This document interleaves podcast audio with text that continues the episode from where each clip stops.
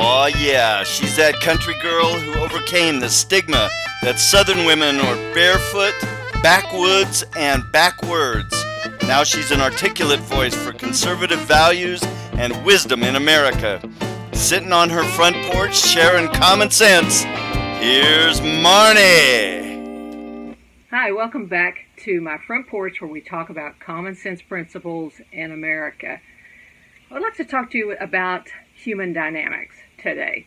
A dynamic that I see happening not only in families, between husbands and wives, between uh, parents and children, but also in our society at large. And that is what some people would call a, a form of manipulation. A form of manipulation.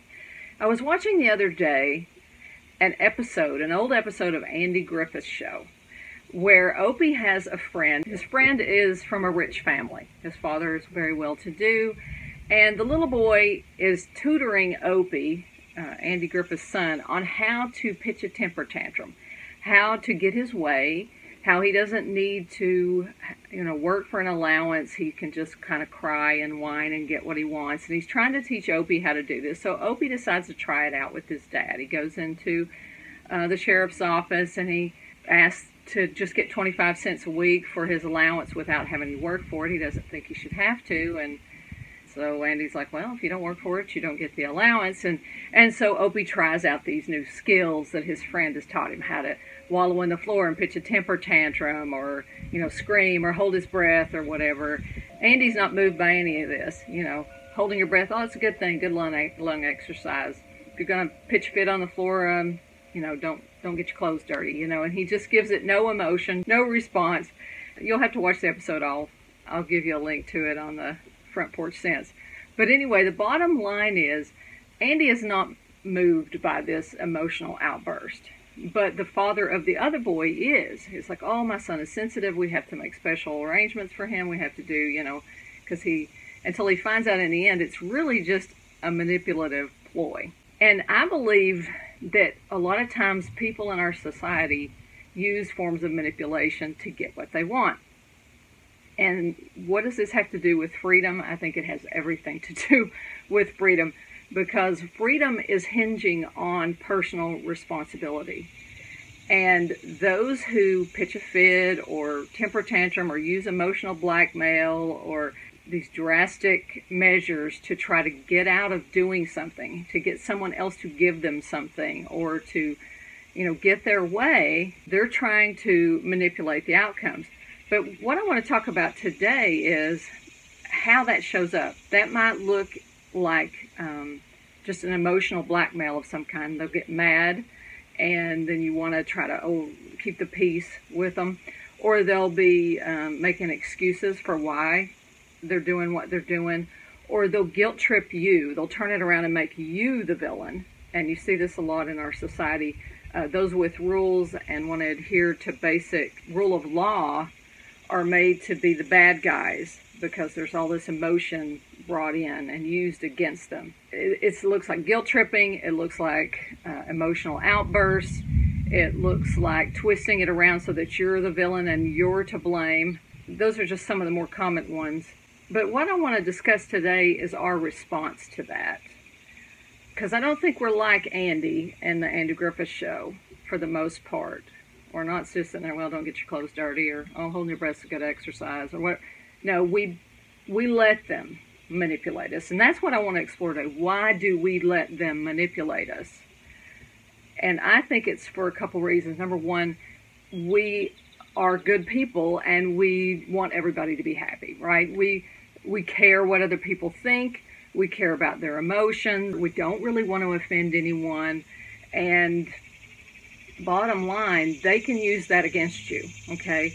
That heart that you have to help, that empathetic feeling that you have for their plight, they can manipulate that. And I'm not saying to be heartless, but I'm saying that when you're very clear on what is right and wrong and have some clear boundaries, you cannot um, be manipulated. This is something I'm learning to do, and I've learned to do throughout my life uh, better than I used to because I used to be very manipulated by if somebody's going to get upset, they're going to pout, they're going to pitch a fit, they're going to do whatever. I'm walking on eggshells to make sure that doesn't happen because I just want to keep the peace and keep everybody happy and let's just try to make it all where nobody gets upset. And when you live your life life like that, it's miserable and you don't have freedom because you've enslaved yourself to the other person's emotions and their outbursts and their you know, their whims, you're a slave to that. You've given your own power over to it.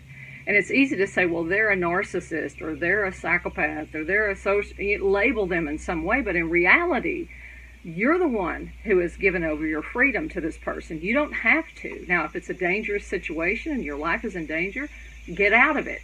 Get out of that situation. But if it's just them being emotional and you don't know how to deal with that, a lot of it could be you that you just don't know how to deal with it. You assume all of their emotional outbursts are about you when really they're just emotional outbursts. It's up to us to own our own personal responsibility in these equations. If you find yourself in these situations with a child or a spouse or a parent or a, in the society at large, if you see that you're being manipulated by emotions or guilt tripping or all these other things, stop and say, wait a minute. you know, this is your stuff. This is not my stuff. This is the other person's stuff. And look at it logically. Pull pull back a little bit. Step out of that emotional entanglement and look at it clearly and say, "Oh, that's just them making an excuse. Oh, that's just them getting mad because it didn't work out their way." you know, it's not about you and it's not your job to fix their emotional outbursts. It's not your job to walk around on eggshells just in case someone might be offended. Sure, be a good person, be nice. You don't have to abase yourself and constantly walk on eggshells or reduce your own freedom or give up your own personal responsibility to live your own life just because it might upset someone else or rock their boat or the way they view the world freedom is stepping in to your own personal responsibility, living your life on your own terms and according to the dictates of your own conscience.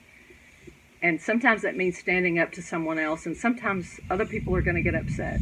Other people aren't going to like it. It's going to challenge the way they see the world or the, the picture they have of you and how you're supposed to be or the dynamic they're supposed to have with you. All of that's going to get challenged sometimes when you step up and you step into your own personal responsibility and your own freedom. That's just a price we pay. Sometimes people fall out of our lives in the process, and that's okay.